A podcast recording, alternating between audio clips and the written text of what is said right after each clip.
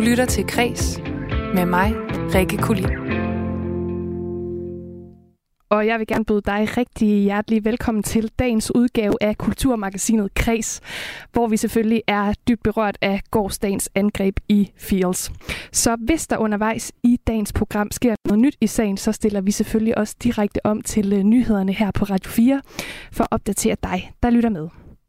Kl. 8 kommer øh, en arrangør på scenen og fortæller os, at øh, koncerten bliver gennemført. Øh, ifølge politiet er det okay.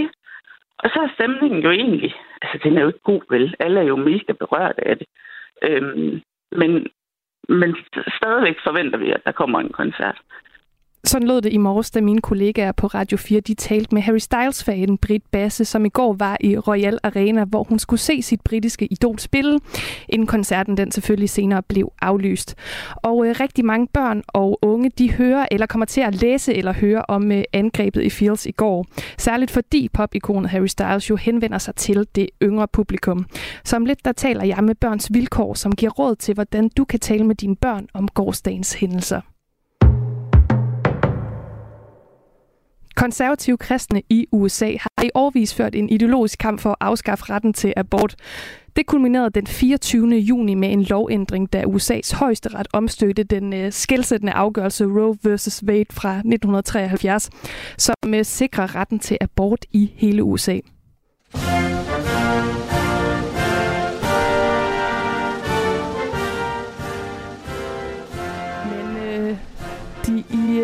Idylliske omgivelser i Rebil Bakker, der holder nordjyderne fortsat fast i deres årlige fejring af den amerikanske uafhængighed den øh, 4. Juni, som jo er i dag. Og vi har ringet til Rebil-selskabet for at høre, hvordan den fejring den egentlig passer sammen med den nuværende situation i USA. Mr. Gans told me I beat them all in an hour and 20 minutes. It felt good. I've never won anything before. Det kan godt være, at skakspillet har tusindvis af år på banen, men det her spil, skak, det oplever en kæmpe renaissance i kølvandet på Netflix-serien Queen's Gambit. I dag der slutter en af de allervigtigste skakturneringer, hvor vinderen får lov til at dyste mod den nuværende verdensmester Magnus Carlsen om VM-titlen.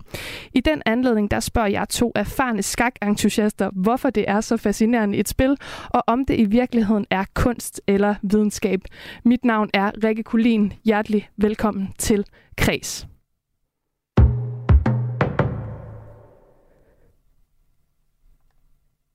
Jamen, Hovsa, det skulle lige i gang med lyden her. Sådan der.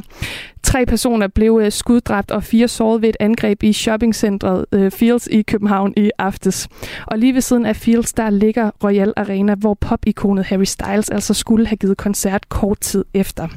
Koncerten, som er blevet udskudt to gange på grund af coronaepidemien, den skulle have været afviklet kl. 20. Den blev i første omgang udskudt en time, inden den endegyldigt blev aflyst. På Twitter der skriver popstjernen, Mit hjerte er knust ligesom københavnernes hjerter. Jeg elsker denne by. Folk er så varme og fulde af kærlighed. Jeg er knust på vegne af offrene og deres familie og alle, der lider. Jeg er ked af, at vi ikke kunne være sammen. Pas på hinanden. I morges der talte min kollega på Radio 4 Morgen med Harry Styles-fan Britt Basse, som fortalte om sin oplevelse, da hun ankom til stedet. Men øh, jeg opdager faktisk først ikke rigtigt, at der foregår noget. Men så helt tilfældigt, så ser jeg øh, min veninde, øh, som står med sin teenage-datter, og der kan jeg godt se i hendes øjne, at der er et eller andet helt galt. Øh, så jeg løber over til hende, og så fortæller hun mig, at de var øh, ja, oppe på etagen øh, og så ham øh, løbe øh, derfra, og havde selvfølgelig også hørt skud af det. Øh, og de er helt i chok, øh, og jamen, de får noget hjælp øh, fra en af de der virkelig, virkelig venlige security-folk, som jo heller ikke på det tidspunkt ved andet end, at alle snakker, der har været skyderi i Fields. Og der kommer rigtig mange fans over, og sådan rundt i køerne, der er jo forskellige indgange, så begynder folk at snakke, og nogen siger, jamen vi var der, vi nåede at komme ud, inden at, at sådan og. Så du ved, hele køsnakken blev om det, øh, og vi var mega berørt af det, og blev det aflyst, blev det ikke aflyst. Øhm, og så kommer jeg ind, øh, og, og kommer ind og får sat mig på min plads, øh, og snakker. Jeg har nogle teenager ved siden af mig, øh, og snakker med dem, og egentlig prøver vi bare på at, at sige, okay, det er vildt forfærdeligt. men, men ligesom at sige, okay, nu, nu er vi her.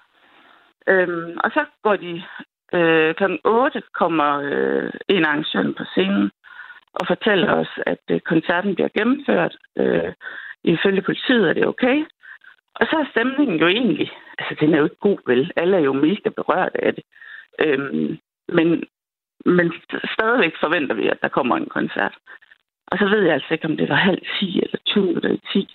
Så får vi at vide, at den er aflyst, og at vi vil blive eskorteret med politiet, øh, så vi skal bare stille og roligt øh, gå ud, og så vil vi vide, hvad vej vi skal. Og det skete så, og så var der jo selvfølgelig kaos over ved metroen, øh, fordi der var så mange mennesker. Men det var der nogle folk i Veste politi, som havde styr på at styre. Og så blev vi lidt til vandløse, og der var også masser af politi, øh, men også kaos, fordi det var jo der forældre og venner og alt muligt skulle hentes. Ja, og så blev jeg kørt tilbage til mit hotel og havde ikke rigtig sovet i nat. Øh, men ja, det er ganske forfærdeligt, og det var det helt sikkert også præg af. Det sagde altså Harry Styles-fan Britt Basse, som fortalte om sin oplevelse i går til mine kollegaer på Radio 4 Morgen. Og Harry Styles musik, den henvender sig især til det unge publikum, og derfor så var der også mange børn og unge til stede i området. Ligeså vel som mange børn og unge garanteret allerede har hørt om episoden i medierne. Og nu kan jeg byde velkommen til Marianne Rasmussen, som er afdelingschef for børnetelefonen hos Børns Vilkår. Velkommen til Kreds. Jo, tak skal du have. Marianne, allerede da nyheden om øh, skudepisoden den kom frem, der indkaldte I jo ekstra folk ind til at bemande børnetelefonen. Hvordan har reaktionerne på børnetelefonen været? Men reaktionerne har været øh, mange øh, henvendelser og henvendelser fra børn og unge, som har været i nærheden, som har været i fields og har set og oplevet skyderier, men også børn og unge, som har været ude for at høre koncert, øh, og som er kede og forvirrede og øh, berørte af situationen. Herudover børn og unge, som har hørt om, og som er bange for, om nogle af de, nogen, de kender har været til stede, men også bange for, øh, vil det ske igen.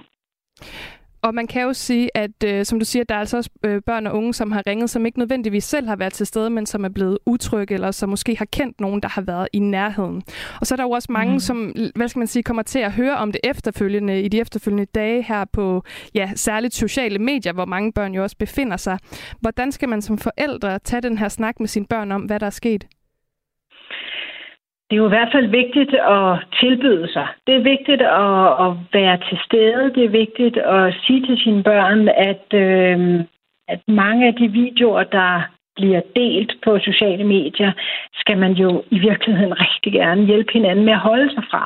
Fordi mange videoer er ikke særlig rare at se. Det er typisk øh, billeder og videoer, som ikke er for børn. Øh, og heller ikke for unge, og sådan set heller ikke for voksne.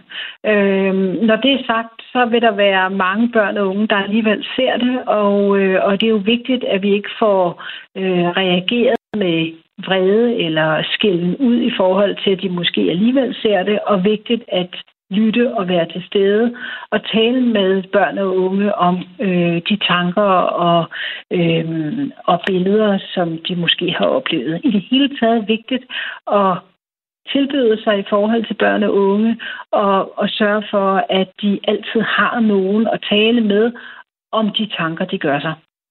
Hvad gør man som forældre, hvis nu der øh, kommer nogle tanker eller spørgsmål fra børnene, som man faktisk ikke føler sig helt klædt på til at kunne svare på? Hvordan takler man så det? Det vil der typisk gøre, og rigtig sker jo rigtig mange gange i livet vi har vores børn og unge, de stiller os nogle spørgsmål, som vi faktisk ikke kan svare på. Men det vigtige er jo at være ærlig omkring det og sige, at vi har jo ikke svar på alt i verden, men, men at vi er der, at vi er der og vil passe på dem, at vi vil gøre os umage altid med det, vi gør, at vi, øhm, at børn og unge også øh, får mulighed for at få nogle andre nuancer på de historier, som, som er. For eksempel nuancer, der kan være øh, beroligende lidt, og også sådan med, at der jo det er forfærdeligt, at der er flere, som er blevet dræbt, og flere i en aldersgruppe, som, som de unge også meget umiddelbart identificerer sig med, men der er også rigtig mange, der heldigvis er kommet ud. Og, og ham, der har skudt, har man jo anholdt. Og, øhm, og, og det, er ikke sådan, man, det er ikke sådan, det normalt er i Danmark, at der bliver skudt. Så, så der er mange beroligende, supplerende historier. Vi skal aldrig tale ned til børn og unge og aldrig underkende de følelser og oplevelser, de har. Men vi kan nogle gange supplere deres fortællinger lidt. Hvis man så oplever, at man måske ikke har ordene til at berolige, er der så andre handlinger, man kan gøre som forældre? Altså findes der andet, man ligesom kan gøre for at berolige sine børn, hvis nu man måske ikke er så god til, til det med ordene? Ja, altså det at være til stede, det at, at sådan være sammen med sine børn og unge, det betyder rigtig, rigtig meget. Og, øh, og så er der også øh, hjælp at hente. Altså, vi har i hvert fald lagt noget støtte op på vores hjemmeside til forældre. Vi har også nu lagt noget op til, direkte til børn øh, og unge på børnetelefonen.dk. Øh, og i øvrigt det her med, at sørge for at tale sammen. Det er, øh, det kan godt være, at det ikke er mange ord, og det gør heller ikke noget, men bare det at være sammen, det betyder noget.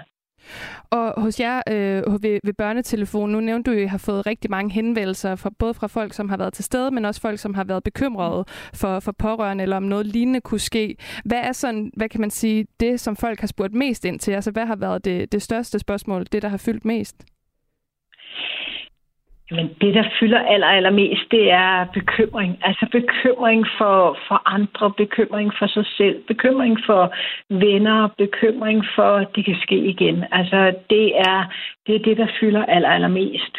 Øhm, og så er det selvfølgelig det her med, at man, øhm, man, man det, det kan afføde noget, nogle, sådan at man ikke rigtig tør gå ud, eller man ikke tør nogle andre ting. Altså det er, det er nogle afledte effekter af, at, øh, at man har oplevet det her, og man ved, at der er nogle unge, der er blevet dræbt, og unge, der er blevet såret øh, i en helt umulig situation. Og hvordan tak... Men altså, børn og unge kan ringe 24-7 også til børnetelefonen, og det, det er jo også hjælpsomt, også hjælpsomt, hvis man ikke selv synes, at man har mod til at tale med dem om det. Og så nævnte du lige det her med de afledte effekter. Det er jo givetvis også noget, der kommer til at udvikle sig i løbet af det næste stykke tid. Øh, hvad gør man som forældre, når det her kommer til at udvikle sig? For jeg tænker, der er også forskel på den indledende fase, hvor man måske gerne vil, som barn eller ung vil forstå, hvad der sker, og så til, når man om en uges tid måske mere har taget det ind. Ja, og det, øh, det vil være super forskelligt, hvordan øh, børn og unge reagerer på det her. Øh, nogle de er hurtigere videre end andre. Andre de er, kan også blive sådan det, man kan sige, sådan lidt retraumatiseret. Der kan være nogle følelser, som fylder rigtig, rigtig meget, som også er nogle gamle, kulminationen af nogle gamle følelser. altså det, det vigtige er, at vi er der for hinanden. Det rigtig vigtige er, at man som forældre er der og og, øh, og stiller sig til rådighed. Også om en uge, når det er, at øh, temaerne ændrer sig lidt, og bekymringerne ændrer sig lidt fra den konkrete viden til, til måske nogle mere øh, vilde tanker og mere fantasier overtaget tanker, øh, og vigtigt at prøve at få det perspektiveret, så det ikke fylder og overtager hele livet og handlingslammer os. Og så her til sidst, Marianne Rasmussen, nu er det jo øh, sommerferie for langt de fleste børn og unge, hvilket vil sige, at man mm. jo ikke mødes med sine venner på samme måde, som man øh, vil gøre til daglig, og man er ligesom ikke fælles i skolen. Hvad kan man gøre her i sommerferien for at ligesom også øh, opsøge nogen på sin egen alder? Altså, de børn, de lidt større børn og de unge, de har jo typisk øh, masser af kontakt øh, online med hinanden og med andre. Øh, og det er, det er jo rigtig godt, hvis den kontakt øh, kan, kan have det positive præg af, at man får hjulpet hinanden igennem det her. Øh, de yngre børn vil typisk øh, forhåbentlig også være nogle steder med andre børn og kan lege lidt øh, og lege sig lidt igennem nogle ting, hvis de har oplevet noget, der var svært. Men grundlæggende så det at være sammen, øh, det at gøre nogle rare ting sammen, det at få nogle andre oplevelser med hinanden, det er altid godt. Marianne Rasmussen, afdelingschef for Børnetelefonen hos Børns Vilkår. Tusind tak, fordi du havde lyst til at være med her i Kreds. Jamen tak. Selv tak. Og hvis du, der lytter med, har børn, som er påvirket af situationen og har brug for at tale med nogen, så kan de altså kontakte børnetelefonen på 116 111. Og ja, det er kun seks cifre. Og du kan altså også finde gode råd fra øh, både Børns Vilkår og Red Barnet til, hvordan du taler med øh, børn og unge om krisesituationer. Det finder du på deres hjemmesider. Du lytter til Kres med mig, Rikke Kulin.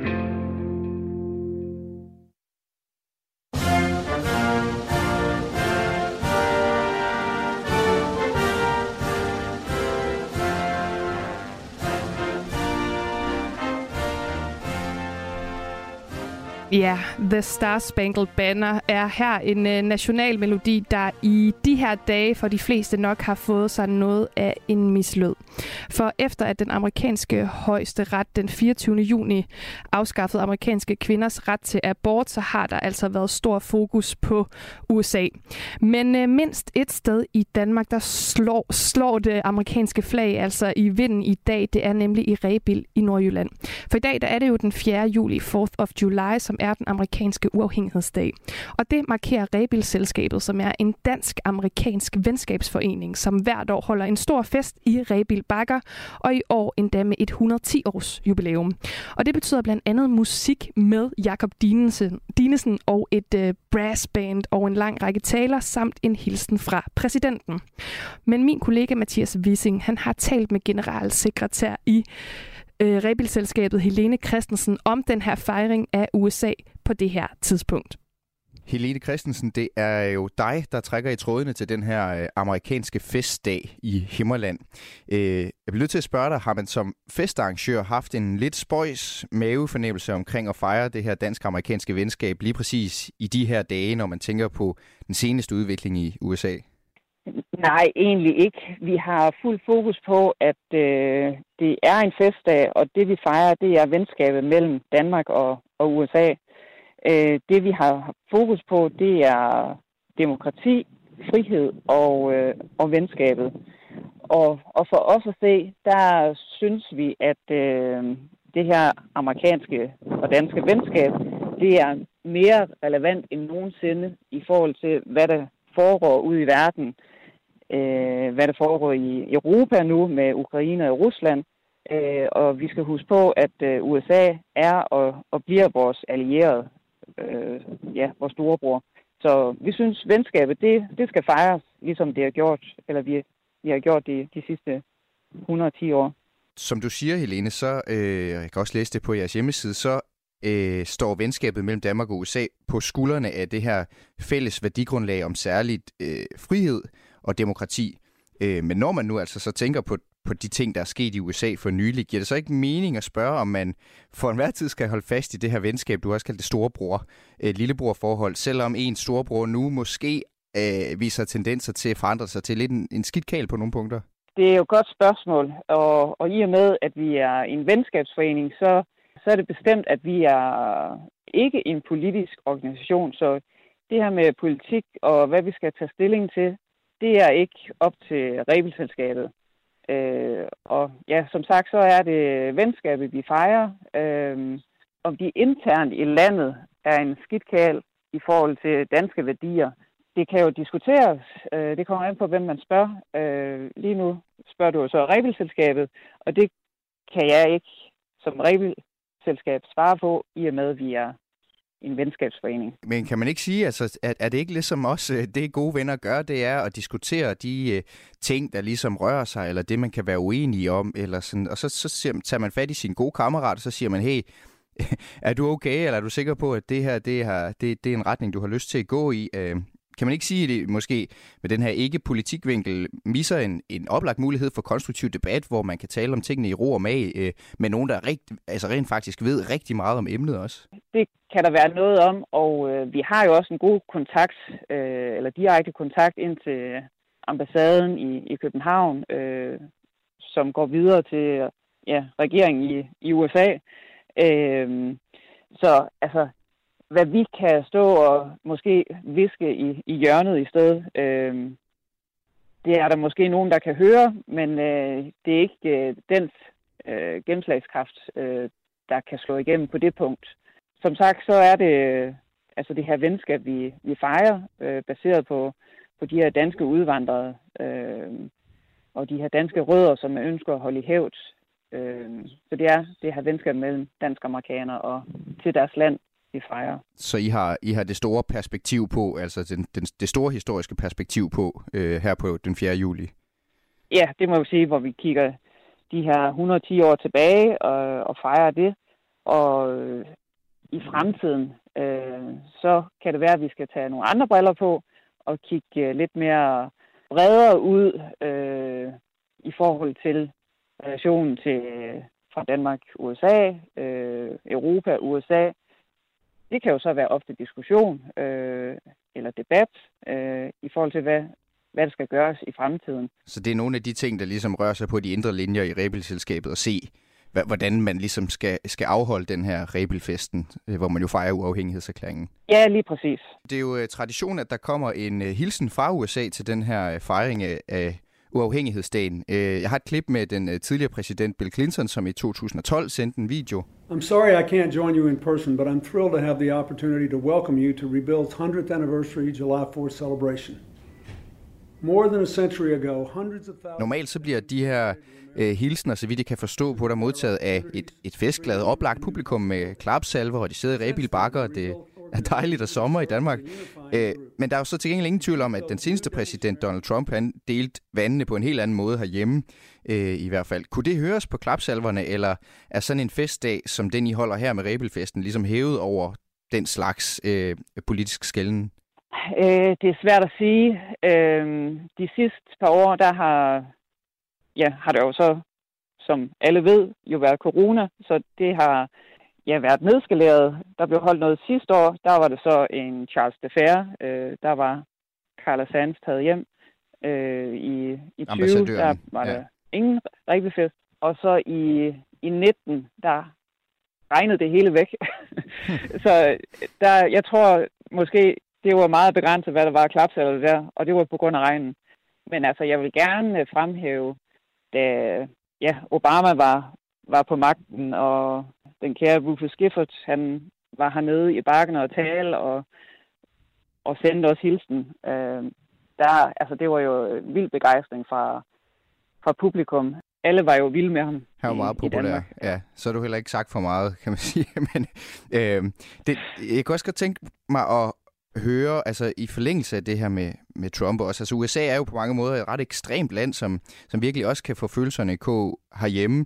Øh, den slags fører blandt andet til demonstrationer. Øh, jeg, jeg har set et klip fra det fra 1976, hvor øh, i Rebelfesten fejrede 200 år for uafhængighedserklæringen, den er jo fra 1776, hvor at den her teatertrup øh, Solvognen, de afbrød dronningen, dronningen hun kom og holdt en tale, men den afbrød Solvognen øh, for at gøre opmærksom på indfødte amerikaners rettigheder. Øh, det har jeg et lille, lille klip med, prøv at høre her. And keep alive the ties uh, between the and keep alive the ties of friendship. This faithful celebration of the American Day of Independence in a country far away. Det er jo ikke den eneste gang, at USA-kritikere de bruger øh, Rebelfesten til at lave rav i den, og i år så kommer der til at være det, der hedder en silent demonstration, hvor der er nogle kyseklædte mennesker, som sætter sig rundt omkring i Rebil Bakker med reference til uh, Margaret Atwoods Handmaid's Tale, hedder bogen, som så er blevet til en serie, som handler om et, det her dystopiske fremtids-USA, hvor fertiliteten er gået ned, og kvinder de bliver tvangsinsemineret. Hvad synes du om, at Rebelfesten ligesom bliver kuppet til de her øh, demonstrationer? Jeg synes egentlig, uden at sige noget, at det skulle lyde forkert, øhm, så er det også, jeg vil ikke sige en lille smule ære, men altså det her med, at folk de ser Rebelfesten som en slags platform, hvor de kan synliggøre deres meninger det er alligevel en, måske en gave til, at vi er stadigvæk så store til, at vi bliver lagt mærke til, og, og folk de, øh, vil gerne udtrykke deres meninger. Og nu er det jo frit land, øh, man er velkommen til at demonstrere. De mennesker, der så ja, kommer den 4. juli og vil lave den her silent demonstration, det er fair nok, det synes jeg. Vil du hellere være dem for uden? Vil du hellere have, at de ikke var der, hvis du skal være helt ærlig? De er velkommen. Ingen tvivl Det fortalte altså generalsekretær i Rebil-selskabet Helene Christensen til min kollega Mathias Wissing. Rebilfesten den løber af stablen i Rebil Bakker netop nu, men efter gårdsdagens angreb så vil der være et minut stillhed i sympati med offrene og deres nærmeste. Du lytter til Græs med mig, Rikke Kulin.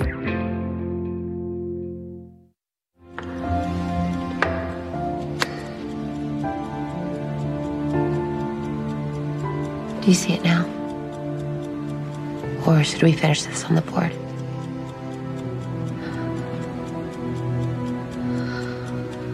Son of a bitch.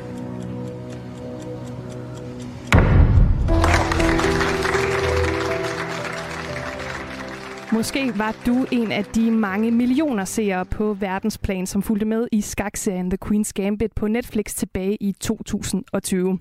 Den populære serie vandt 11 Grammy'er og to Golden Globes, og ifølge New York Times så fik serien det elgamle spil skaks popularitet til at eksplodere. Fra oktober 2020 til april 2022, der er antallet af månedligt aktive brugere på det populære skaksite chess.com ifølge New York Times steget fra omkring 8 millioner til 17 millioner mennesker. Og netop nu, der finder skakverdenens vigtigste turnering, det internationale skakforbunds kandidatturnering sted i Madrid. Her dyster otte af verdens højst rangerede skakspillere om muligheden for at udfordre den regerende verdensmester, norske Magnus Carlsen, som har været verdensmester siden 2013. Turneringen den har været i gang siden den 16. juni, og øh, når jeg lukker ned for kreds i dag, så starter turneringens aller sidste runde. Og som det ser ud lige nu, så ligger russiske Jan Nepomniachtchi i spidsen. Jeg har ellers øvet mig så godt på det navn. Men i dag der kigger jeg nærmere på skakspillet, på kulturen i skak og på skak i kulturen. Og nu der kan jeg byde velkommen i studiet til dig, Peter Dyrfeldt. Du er øh, skakkommentator hos blandt andet Information, forfatter og snart aktuel med en bog om øh, skakverdensmesterskaber gennem 100 år, eller skakverdensmestre gennem 100 år, som udkommer på Informationsforlag senere på sommeren. Velkommen til, Peter. Tak skal du have. Det er også en ordentlig intro. Der er meget at sige, når det kommer til dig skak. med mig i studiet, der har jeg også en anden Peter, nemlig Peter Lautrup Larsen. De fleste, de kender jo nok dig fra dine mange år som øh, politisk kommentator på TV2, men du er altså også en dedikeret skak-entusiast. Velkommen til. Tak for det. Altså, jeg er glad for, at I er her begge to. Jeg øh, ved tæt på 0% om skak, men til gengæld så fandt jeg ud af i dag, eller kom i tanke om, at jeg elsker musikken fra chess, så jeg er sikker på, at vi nok skal finde fælles grund i dag. Og jeg vil starte med at spørge jer om øh, ja, mit faktisk mest oplagte spørgsmål. Hvorfor er det, at skak er så fedt? Peter Dyrfeldt, vil du ikke starte? Jo, øh, det, det er... Det er fordi, det er de tusind muligheder spil. Altså allerede efter fire træk er de mulige, øh, den mulige stilling løber op i millioner og så er det også et spil, der stort set er retfærdigt. Altså, øh, man taler om den hvide fordel. Det er en fordel at have de hvide brækker, fordi hvid trækker først. Men når man har sammenlignet den med serveretten i tennis, så er det overdrevet. Øh, hvid vinder på stormesterplan flere partier end sort. Med remi er der flere af. Men øh, det, den hvide fordel er ikke så stor. Peter Lautrup Larsen, jeg vil også gerne lige høre dig, fordi nu, øh, nu kaldte vi jo øh, Peter før for øh, skak-eksperten, men jeg kalder dig for skak-entusiast. Det må være, fordi der ligger en masse passion bag dit forhold til skak. Hvorfor er skak så fedt? Fordi du sidder, du sidder og spiller med en anden, og det er jo fuldstændig rigtigt, som Peter Dyrfeldt siger, at øh, der er ingen tilfældigheder på den måde. Det er ikke som i bridge eller poker, du kan få en, en god øh, hånd eller en dårlig hånd osv. Her er betingelserne kendt på forhånd, reglerne er som de er, og så spiller vi løs. Og så er der det med skak. Du kan spille turneringsskak, det gør jeg også på mit niveau. Det er jo slet ikke på stormesterniveau, det er noget lavere. Øh, men du kan også sidde og hygge dig over en flaske rødvin og sidde og sludre om alt muligt andet mellem trækkene og så videre, men altså hvor det er en, øh, bliver en slags øh, selskabsleg, men altså mellem to mennesker, eller der kan være fire, eller der kan være seks, så har man tre brætter, og man sidder og spiller på ved siden af hinanden og bytter lidt rundt. Det gør jeg meget, mest for det sociale. Kan, kan I sige noget om, nu bliver jeg så lidt nysgerrig, sådan, hvilken øh, personlighedstype det er, der godt kan lide skak? Altså hvad er det for nogle mennesker, som godt kan lide at spille skak? Jamen, jeg tror, det er vidt forskellige mennesker, der kan lide at spille skak, og de gør det måske også som en del af deres opdragelse. Jeg blev flasket op med det, fra jeg var 4-5 år, fordi min far var københavnsmester i noget, der hed Dansk Arbejderskak. Det var han i 1942 og 1948. 42 er mit fødeår, så det kan jeg ikke huske noget om. Men 48 kan jeg godt huske, da han kom hjem. Og for øvrigt var det sjovt, at han havde vundet mesterskabet lige heroppe på den anden side af gaden i Grundvis Hus i Studiestræde. Og jeg var nede og se han spillede inde bag ved en afspærring i mesterklassen, for det var noget for sig selv. Og det var altså, jeg var meget stolt som seksårig at se min far sidde derinde og oven i købet vinde.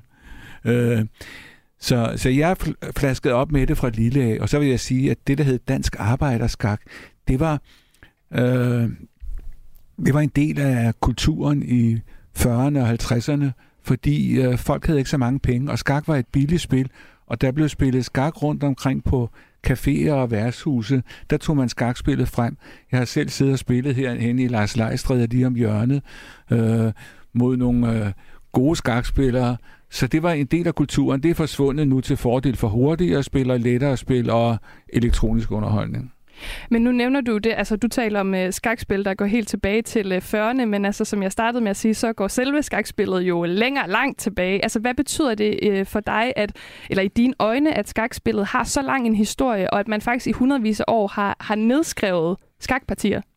Jamen jeg synes, det er betagende, og jeg synes, det er spændende at kunne sidde og spille øh, partier igennem, som to italienere har spillet på Leonardos tid. Det synes jeg, der er fantastisk. Og det er ikke og, DiCaprio, det er Da Vinci. Det er Da Vinci, ja. ja. Øhm, jeg vil også gerne høre dig, Peter Lautrup Larsen, fordi du, øh, mange kender jo nok dig fra din lange øh, karriere som politisk kommentator. Er der i dine øjne, hvad skal man sige, ligheder mellem det politiske spil og så øh, skakspillet? Der er det sådan helt overordnet, altså, men du skal man jo ikke øh, tage det ud i det ekstreme, men altså, der er nogle vendinger, som jeg elsker at bruge som skakspiller og som politik. Altså, der er øh, et, et begreb, som for eksempel hedder, at man kan ikke angribe på fløjene uden at have kontrol med centrum det er nok sådan noget, som Mette Frederiksen og andre vil, vil, vil skrive sig bag, øh, bag ørerne. Ikke? At der er noget, der hedder fordelenes forvandling. Altså man står godt i et parti, men så ser man, at man kan bytte en masse brækker af, og så får man det, man kalder et, et vundet slutspil. Man vinder partiet alligevel på en anden måde, end vi lige at, at sætte modstanderens konge mat i løbet af, af, af få træk. Fordelenes forvandling, det er også noget, man, man kender i, i, i, øh, i politik. Så, så, så der er en række af de der ting, som, øh, som man godt kan tillade sig at, at overføre som jeg gør en gang imellem, så, så, så elsker jeg det. Og så kan man så sige, hvis, for skak og politik har en helt speciel, øh, et specielt indhold for mig, fordi at Øh, Øh, jeg begyndte at spille skak med den radikale leder, senere udenrigsminister Niels Helve Petersen, da jeg var ung studenter med hjælp inde hos de radikale, og så fik han øje på mine kvaliteter, både ved skakbrættet, men så sandelig også om politik. Og det var nok en stor årsag til, at jeg blev ansat som radikal preschef senere, og senere fik karriere på Dagbladet og sidste 20 år på, på TV2. Så man kan sige, at skakspillet kan føre til meget, også selvom man ikke kan spille det på stormesterniveau. Men så må du jo lige spille the beans. Altså, hvor meget bedre var du end Niels Helve? Noget, noget bedre, men altså, vi delte altid en flaske rødvin, nogle gange halvanden to, øh, og efterhånden som rødvin røg ind, så begyndte jeg at tale tysk og spillede ringer, og så blev han bedre. det er meget pudsigt det her, fordi jeg har faktisk lavet en skakbog sammen med Niels Helve Petersen om skak og politik. Den hedder Det ligger i stillingen. Og der øh, kom vi med mange allegorier med som du, Peter siger, altså at man skal kun angribe, hvis man har, man skal kun angribe, hvis man har fordel, men så er man også forpligtet til at gøre det. Og der var mange andre øh, tankevækkende sammenfald mellem politisk tænkning og det, man gør, når man sidder foran de 64 felter. Og så kan man jo sige, at der måske er mange ligheder mellem øh, skak og politik. Der er nok også mange, der vil sige, at politik det er en form for kunst, som øh, man skal udføre som politiker. Men skak, er det kunst, Peter Lautrup Larsen? For os skakspillere er nogle skakpartier kunst. Det er jo ikke kunst i den forstand, som, øh, som kunstkritikere øh, vil mene, men altså kreativiteten i forhold til, når du kender reglerne, og hvordan får man stillet brækkerne op, og det vi kalder ofre, altså hvis man offrer dronningen, som er den stærkeste brik i skak for, for næsten ingenting, men for at få en stilling, som gør, at man kan sætte modstanderens konge øh, øh mat, øh, så er det tit øh, nærmer det sig kunst, og der, var, der er nogle skakspillere i, i historien, det kan Peter Dyrfeldt bedre end jeg kan, som var helt ekstremt gode til det. Øh, og øh, der er sådan en betegnelse om noget, der hedder det evige grønne parti og så videre. Det minder jo lidt om sådan noget, man, man, man kalder et eller andet maleri, ikke? Øh, som øh, går igennem århundreder. Det har vi skakspillere. Altså, der er noget, vi betragter som kunst, men, men hvis du sender kunstkritikere til det, så, så vil de nok øh, mene, at øh, det ikke engang er kunsthåndværk, men det synes jeg nu, det er. Og nu øh, sådan en øh, skak nybegynder som mig, det evige grønne parti, hvad, hvad ligger der i det? Ja, øh, den danske skakforfatter Jens Enevoldsen, der vandt DM-titlen seks gange, han mente, at David Grønne Parti var en svindel, så, øh, svindelnummer, som nogen havde siddet og bak, bakset sammen for at, at få en god historie til en avis.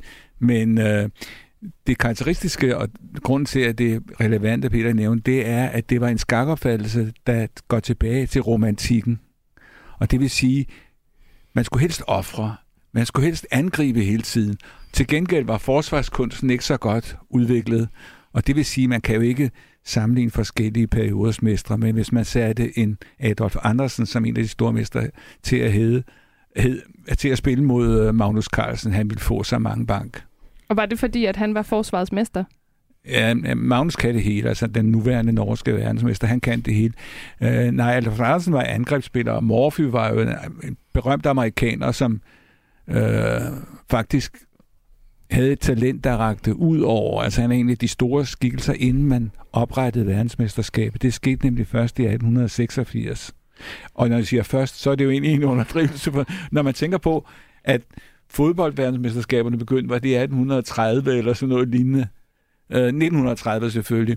Og så er skakken meget ældre. Altså VM-kampe siden 1886. Officielle VM-kampe, vil jeg mærke. Altså, nu var vi jo inde på det her med, om, øh, om skak er kunst, og nu, nu nævner jeg jo sådan det her med de forskellige taktikker, og nu prøver jeg bare at følge med så godt jeg kan i forhold til at være sådan forsvar og angreb, men jeg tænker, at der er jo mange, der sådan ser skak som, hvad skal man sige, matematik på en eller anden måde. Er skak kunst, eller er det også videnskab? Jamen, der, jeg kan ikke huske, hvem det var. Det var en skakmester fra Nytte sagde om den diskussion. Skak er skak færdig. Bum. ja. Altså, men øh, ja, det, jeg tror, det er den, også den, de mange muligheder spil, og så den indbyggede retfærdighed, som du også var inde på, at øh, inden jeg kommer ind, så jeg en dansk tennisspil spille, og så er der rammer den nettet og ruller over en netruller og sådan noget. Øh, jeg har aldrig oplevet netruller i skak. altså det der med, at man har man er svineheldig i skak. Selvfølgelig kan der være nogle situationer, hvor man siger, at det var heldigt, at vedkommende blev ramt af skakblindhed, som det siger. Det hvis man pludselig ikke kan se en kombination eller overser et eller andet groft, så kalder man det skakblindhed. Mm, det noterer jeg mig lige her. Altså, jeg mindes faktisk, at jeg spillede skak øh, med min morfar, da jeg var lille, men jeg er ret sikker på, at han ligesom måske lod mig vinde. Der var i hvert fald ikke noget, øh, hvad skal man sige, nogen øh, form for, øh, ja, I beskriver sådan alle de her termer hele tiden, men jeg, jeg skrev dem ned. Så det var skakblindhed. Ja. Øh, jeg kunne også godt tænke mig at høre, fordi nu startede jeg jo med at, øh, at spille et lille klip fra øh, Queen's Gambit, som øh, jo gik sin sejrsgang verden over for, øh, for to år siden. Jeg kunne forestille mig, at I begge to har set den, men øh, hvis I nu har, der bliver nikket lidt, ja. Hvad synes I om den? Jeg synes, den var, den var fremragende, og så havde den meget store fordel, at øh, det drejede sig jo ikke kun om skak. Det drejede sig også om en person, en personlig udvikling. Øh, øh, hovedpersonen øh, var jo en, frem, en kvindelig skakspiller, skal vi sige. Det er jo derfor, den hedder Queens øh, Gambit, hvilket i sig selv er usædvanligt, at en kvindelig skakspiller kan blive verdensmester for begge køn. Øh, det findes kun i Queens Gambit, men det er jo selvfølgelig helt i orden. Øh, og så var der øh, min hustru, som ikke kan spille skak. Hun kan muligvis trække Jeg har en gang prøvet at spille med hende, men det stoppede vi hurtigt, fordi det, det, det var der ikke noget ved. Øh, hun elskede at se den der næsten, øh, næsten endnu mere end, øh, øh, end jeg. Der var nogle gange, når jeg kom hjem fra arbejde, så havde hun faktisk set afsnittet, så så vi det en gang til der på, øh, på Netflix. Og det er klart, det var jo dramatisk, det var fantastisk, og tænk, at man kunne lave sådan en serie. Øh, den havde jo den tidligere verdensmester Gasparo med som, øh, Kasparo med som sådan... Øh, øh, konsulent og sådan noget, så den var ikke langt fra virkeligheden det, for, som skakspiller. Det var ikke sådan, at man som skakspiller sidder og grinte. Det gør vi jo nogle gange, når vi ser James Bond-film, og så sidder man og siger, det der, det er jo helt kakkelak. Men øh, en fremragende serie. Jeg kan kun anbefale, hvis man kan finde den stadigvæk. Det tror jeg, man kan.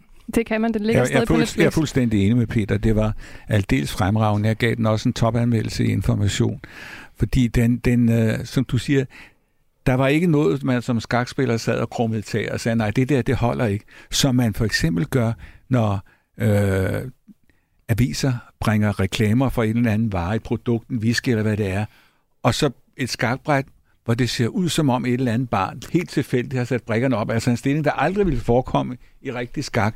Øh, men ja, bare nogle fordi... gange vender brættet forkert. Ja. eller kongerne står uden nogen felter imellem sig. Ja. altså, der er nogen, øh, hvor det bare fordi skakbrikkerne kan jo være, i hvert fald hvis det er det, vi skakspillere kalder den originale Staunton-model, altså hvor, hvor kongen er øh, hvad er det, 88 mm høj, og, hvor, det, hvor det er rigtige skakbrækker, og ikke så noget, man køber i en turistbutik, hvor springerne er heste, der stejler og så videre. Så noget kan normale skakspillere og klubspillere ikke fordrage. Man vil have rigtige brækker, og de skal ikke være hvide og røde. Det var de i, i arbejderskakkens barndom. De skal være de skal være øh, hvide og sorte, eller gule og røde var det, tror jeg. Altså det skal være, man kan se, hvem der har hvid og hvem der har sort og så videre. Øh, der er også noget æstetik omkring det. Og øh, den her æstetik er jo også meget til stede i, øh, i Queen's Gambit, men Queen's Gambit er jo også, som I nævner, øh, fiktion, og man kan sige, at skak har jo været øh, dækket i øh, fiktion, blandt andet i bogen Skaknovelle af Stefan Zweig. Og Peter, du har jo også skrevet en øh, lang række skønlitterære bøger, hvor, øh, hvad kan man sige, skak det indgår i fortællingen. Men hvis vi kigger på den virkelige verden, så har vi spurgt jer inden udsendelsen om en fortælling om øh, altså en god oplevelse fra øh, virkelighedens skakverden, eller i hvert fald noget, som øh, folk de husker. Og jeg begge to pegede på præcis den samme episode. Det var tilbage i 1972, øh, VM-dysten øh, mellem amerikanske Bobby Fischer og sovjetiske øh, Boris øh, Spassky, som blev spillet øh, i Island. Prøv lige at tage folk tilbage, som ikke øh, kan huske den, eller måske aldrig har øh, oplevet øh, eller set den her øh, skakduel. Peter Dyrfeldt, hvad var det særlige ved den her dyst? Ja, det var jo øh, hele matchens forløb, så at sige, fordi øh, det startede med, at Bobby Fischer øh, til amerikanernes store fortrydelse øh, mishandlede slutspillet i det første parti og kom bagud 1-0. Og så i det andet parti, der var han sur øh, og blev væk. Og så var han pludselig bagud 2-0, og så tænkte man, nu bliver matchen ikke til noget. Nu, nu går det hele i vask, og man havde glædet sig sådan til det der opgør. Der var jo også, det var under den kolde krig, mellem en amerikansk stormester, der for øvrigt inden matchen havde fremsat en liste med 179 krav, han ville have opfyldt, lige fra belysning til stole og alt muligt andet. Og så repræsentanten fra Sovjet, man skal forstå, på det tidspunkt var sovjetisk skak aldeles dominerende. Man var vant til, at VM-matchen var et opgør mellem to russer, det blev spillet i Moskva. Og nu var der pludselig vendt op og ned på det, øh, og der var jo selvfølgelig stor sympati for Fischer, men man tænkte, nu er det hele kaput. Men Reagan, præsidenten, skrev vist nok et, et, et, øh, en, øh, en opfordring til Bobby Fischer at kom nu tilbage. Det er USA's ære, det gælder osv. Og han kom tilbage, vendte matchen og vandt den. Øh, den sluttede den 31. august 1972. Og det er altså lige 25 år siden, og det er også i den anledning, min bog bliver udgivet, fordi det er ligesom det store stykke skakhistorie i 19 72. Og Peter Lautrup Larsen, du har jo også fremhævet den her dyst. Hvad var det, du synes, der var helt uh, særligt ved den? det samme som øh, Peter Dyrfeldt, at det var sådan øh, en kamp i virkeligheden, som ikke bare drejede sig om skak, men drejede sig om øh, supermagterne, skal vi sige. Det var sådan en slags ja. verdenskrig øh, øh, på, øh, på vikarbasis, eller hvad man, udtryk man skal bruge. Og så var der det, der er jo ikke noget, der er stort i verden, medmindre det er stort i USA. Og skak blev kæmpe stort i USA på grund af Bobby Fischer og på grund af den match. Man fulgte jo med på tv og nyhedsudsendelser og alt muligt andet. Hvordan går det i dag? Og folk, der ikke anede, hvordan øh, brækkerne flyttede, eller kun havde perifert kendskab til det, de fulgte jo med i og så de der tv-udsendelser og, og, og, og så videre. Og det gjorde jo altså, at skak øh, blev løftet op fra, fra at være sådan nørdernes spil til at blive andet og mere, og, og vel også må man sige, Bobby Fischer havde jo nogle krav til økonomien, hvor meget han skulle have for det osv., som var svære at opfylde, det fik han vist nok til sidst. Men fra da af betød det jo også, at øh, pengene i langt højere grad begyndte at komme ind i skak. Altså da russerne var der, så var de jo glade for at få 100 dollar, øh, når de var i udlandet. Nu overdriver lidt, men ja. det var nærmest det, ikke? Øh, øh, men altså pludselig blev skak jo noget, man for alvor kunne leve af, også selvom du måske ikke var blandt de 3-4 bedste i, øh, i verden. Og det mener jeg blandt andet skyldes, at øh, amerikanske penge og hele den der opmærksomhed omkring det øh, øh, kom ind. Ja. Det, det er fuldstændig rigtigt. Og ja, øh, for nogle år siden havde jeg et interview med Kasparov, og så spurgte jeg ham, hvad han mente om Bobby Fischer. Og så sagde han, ja, han, som skakspiller var han selvfølgelig fantastisk, men hvordan ville det gå, hvis du kunne møde Bobby Fischer i dag? Det er jo sådan det der med forskellige på. Så sagde Kasper, jeg ville smadre ham. Jeg ville smadre ham. Han har trampet på alt, hvad jeg står for og tror på. Han ville ikke få en chance. Men så tilføjede han, jeg synes alligevel, han betød noget for skak, for han betød, at vi andre får mange flere penge for det nu. og det er jo rigtigt, altså. Øh, skak blev løftet op rent PR-mæssigt af Bobby Fischers krav. At, at så han aldrig kom videre i 1972, fordi Tre år efter skulle han jo forsvare sin titel, og der var det igen en russer, nemlig Karpov, der stod og ventede, og øh, der blev ikke, det blev ikke så noget af matchen. Fischer var gået i flyverskjul, eller Uh, han havde også haft sammenstød med det amerikanske politik og tilbragt nætter i detentionen i San Francisco, tror jeg det var. Eller Los han, det, han blev skør, og derfor ja. bekræftede han jo alle menneskers, almindelige menneskers øh, opfattelse af, hvad skakspillere er for nogen. Det er nogen, der ender med at blive skøre og paranoide, og fordi de bruger deres hjerne så voldsomt, så overbelaster de den kortslutter. Hvad det nu er, der er fordomme, det er jo altså, man må se, når man ser Magnus Carlsen og andre, så må man jo sige, det, det er en sandhed med modifikation. Ja. Men Bobby Fischer, han opfyldte i hvert fald den fordom. Absolut. Det gjorde han, men til gengæld, som I, I nævner her, så var han altså også med til at sørge for, at øh, skak sådan globalt set fik, øh, ja, som I siger, flere penge tilført, og også øh, verdens øjne på det her spil. Og nu nævner du jo øh, Magnus Carlsen her. Det internationale skakforbunds kandidatturnering, den øh, slutter jo i dag, og vinderen skal så spille øh, mod Magnus Carlsen om den her VM-titel. Vil I ikke lige sætte nogle ord på Magnus Carlsen? Altså, hvor stor en skakspiller er han, hvis vi kigger også sådan på historien? Peter Efter Dyrfeld. min opfattelse er altid de største skakspiller. Øh, for almindelige mennesker, hvad vil det sige? Ja, man kan sige, at han har ligget nummer et på verden. Han har været verdensmester i ni år nu. Og han, ni, næsten da. Og han har ligget nummer et på verdensranglisten siden 2010. Det er helt uhørt. Øh, altså 12 år har han ligget nummer et. Er det såkaldte styrketal eller ratingtal. Men for almindelige mennesker må det måske være det enkleste at sige det show, han lavede, øh, jeg tror det var i 2014 eller 15 i Harvard University, hvor han skulle spille mod øh, universitetets 10 bedste skakspillere. De var så legnet op på linje, og der var et bræt foran dem. Men Magnus Carlsen sad med ryggen til blindfolded, altså med bind for øjnene, og øh, spillede alle 10 partier, altså simultant, men blindt. Det vil sige, uden at se bræt og brikker, det havde han op i hovedet. Og så nævnte han bare, bræt nummer 1 springer G1 F3, bræt nummer 2 bunden fra T2 til C4 og så videre.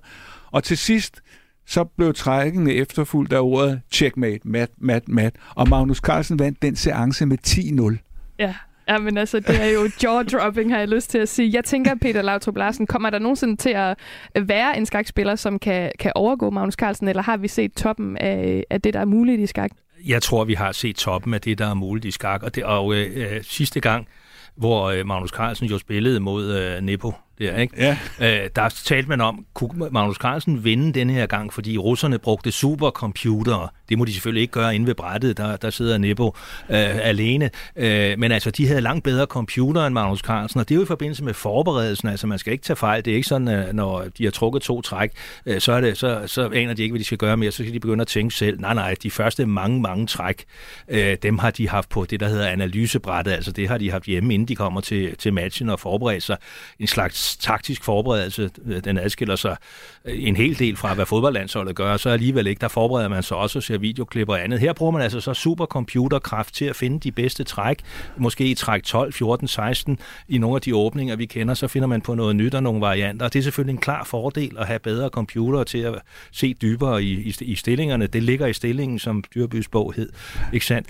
Og der talte man om, at det kunne være, at øh, Carlsen ville tage på grund af det, men han sørger selvfølgelig så for en gang imellem ikke at spille det allerbedste træk, men spille lidt, der måske ikke var helt så godt, fordi så havde supercomputeren selvfølgelig ikke overset det, men lavet være at analysere ordentligt på det, fordi det var altså ikke godt nok til, at man tog det interessant.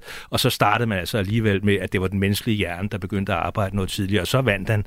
Men jeg tænker hen ad vejen, så vil, øh, så vil sådan noget komme til at spille endnu mere ind. Og jeg, jeg tror også, at Magnus Carlsen synes, at det var så stor en nervemæssig, en så stor belastning i det hele taget forberedelsesmæssigt. Han har jo annonceret, at det er slet ikke sikkert, at han spiller den næste VM-match. Han overhovedet tager imod udfordringen fra, fra Nebo. Han har sit eget firma, og han har alt, altså, han er på den grønne gren nu. Han ejer en af de dyreste villager på Holmenkollen, så han lider, kommer ikke til at lide nød. Men det er rigtigt, hvad Peter siger. Han har jo sagt, at hvis det bliver Nebo igen, det gider jeg ikke. Og han har vist også sagt det samme, var det om øh, Caruana, tror jeg. Så øh, hvis han holder op, så er, så er FIDE, det internationale skakbund, har så sagt, så må vi lave en VM-match mellem nummer 1 og nummer 2. Og det bliver, som det ser ud lige nu, den klassiske Rusland versus USA igen, fordi Nepo repræsenterer Rusland, og nummer 2, det bliver afgjort, som du siger, i eftermiddag, men det kunne godt blive amerikaneren Nakamura. Så vi kan altså risikere at få en gentagelse af 1972 og den kolde krig igen? Ja, jeg tror ikke, det vil, opgivet, vil være omgivet af så meget PR, fordi det ligger ikke i kortene, men det er muligt, ja. Og det er også muligt, at Carlsen fortryder og siger, at jeg vil alligevel lige godt vise endnu en gang, hvem der er den bedste. Sidste gang, der spillede de fem lige partier, Remier, tror jeg, Nepo og Carlsen. Og så det sjette parti blev verdens skakhistoriens længste parti i VM-sammenhæng i hvert fald. Det var langt over 100 træk. Men Carlsen vandt, og så knækkede Nepo fuldstændig sammen. Og hvor lang tid er 100 træk i, i timer og dage? Ja, øh, nej, 100 træk er... Den normale betingelsestid er, man har 40 træk til to timer, og så har man en time til de efterfølgende 20, og så en halv time til resten. Sådan tror jeg, det er. I kan og, 30, og 30 sekunder per træk, er det ikke sådan? Jo, når, når er 30 sekunder, men det er først efter træk 60. Okay. Ja. Jeg kan så, godt mærke, at der er en del, jeg skal have læst, der, der er, læst det, er jo ikke, det er jo ikke engang ens fra gang til gang, men altså, det er kandidatturneringsregler, og det bliver det nok også ja, ja. den kommende VM-turnering. I rigtig gamle dage, der havde man, nu bliver det afgjort på en dag. I rigtig ja. gamle dage, der spillede, når jeg spillede der, så mødte man kl. 19, og så øh, skulle øh, partiet være slut kl. 23, men var det ikke det, fordi det trak ud netop som der, man ikke var blevet færdig, men stadigvæk. Så gjorde man det, der, så øh, øh, det der hængeparti, det er sådan et udtryk, man også kender andre steder fra, så blev der hængeparti, det vil sige, så skulle man møde en anden dag og spille partiet færdig, og så puttede man et træk, det træk, man ville trække, det skrev man op på et papir, puttede ned i en kuvert, man lukkede til, så modstanderen selvfølgelig ikke kunne se det, og så øh, øh, øh, det blev kaldt hemmelig træk, og så spillede man altså et par dage efter. Det gjorde man også i VM-matcher og så andet, så, så sov man jo ikke om natten, fordi man analyserede løs på, nu har jeg trukket det der, og, og hvad spiller han så, og så videre, og så videre. Øh, og, øh, men det, det har man altså afskaffet til fordel for at sidde, og det tror jeg er meget godt i vores øh, tv- og, og, og nyhedstid, at man ikke skal sidde og vente i flere dage på, at parti bliver slut. Og Peter Dyrfeldt, øh, forfatter og skakkommentator, og Peter Lautrup Larsen, altså skakentusiast og mangeårig politisk kommentator på TV2. Jeg vil sige tak til jer, på trods af, at vi kunne jo snilt have fortsat det her mange partier øh, skak ud. I hvert fald øh, et parti, som først er to timer, og så en time til næste, og så et, en halv time vi til det sidste. Vi kan tage et hængeparti, så kan ja. vi komme tilbage. ja, Tusind... Du laver hængeparti, Peter.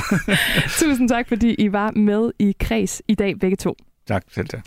Og så er vi altså ved at være færdige for i dag. Du har lyttet til Kreds på Radio 4, og jeg synes med al den snak om skak, vi har, at vi skal slutte af med et nummer fra, øh, som jeg fik nævnt i starten her, Chess uh, Musicalen, som altså Tim Rice og uh, Benny og Bjørn fra ABBA står bag. Og uh, hovedpersonen i Chess, uh, Freddie Trumper, han bygger jo på uh, før omtalte Bobby Fischer. Og så husk at blive hængende på uh, kanalen, for lige om lidt, der er der altså sommermissionen med Anders Hagen og Julie Bundgaard. Og Julie og hendes datter, de var i Fields i går, hvor uh, Julie blandt andet vil fortælle fortælle om sin oplevelse. Og så forsøger de altså i resten af programmet at få svar på nogle af de spørgsmål, som både Julie og andre, der var til stede, de sidder tilbage med i dag. Mit navn er Rikke Kulin, og jeg vil sige tusind tak, fordi du lyttede med i dag. Her får du Nobody Side fra Chess. Wanna lose your only friend? Well, keep it up, you're doing fine. Why this humiliation? Why treat me like a fool? I've taken shit for seven years and I won't take it anymore. I'm only teasing Soviets with gentle bonhomie. You've a better reason to be anti them than me. There's a time and there's a place. This the girl who always said she wants to know the truth. There's a time and there's a place. Budapest is rising, 1956. Budapest is rising. I'd have thought you'd support any attack on these people. On the people who ran mindlessly over your childhood. Don't let them fool you. For 30 years on, they're the same. 1956. Budapest is fighting. 1956. Budapest is falling. They see chess as a war. Playing with pawns just like bowlers. If you walk out on me, they will have won the first battle. Wouldn't your father have begged you to stay in the game? He would, but he didn't know you. He'd loathe your behavior, and so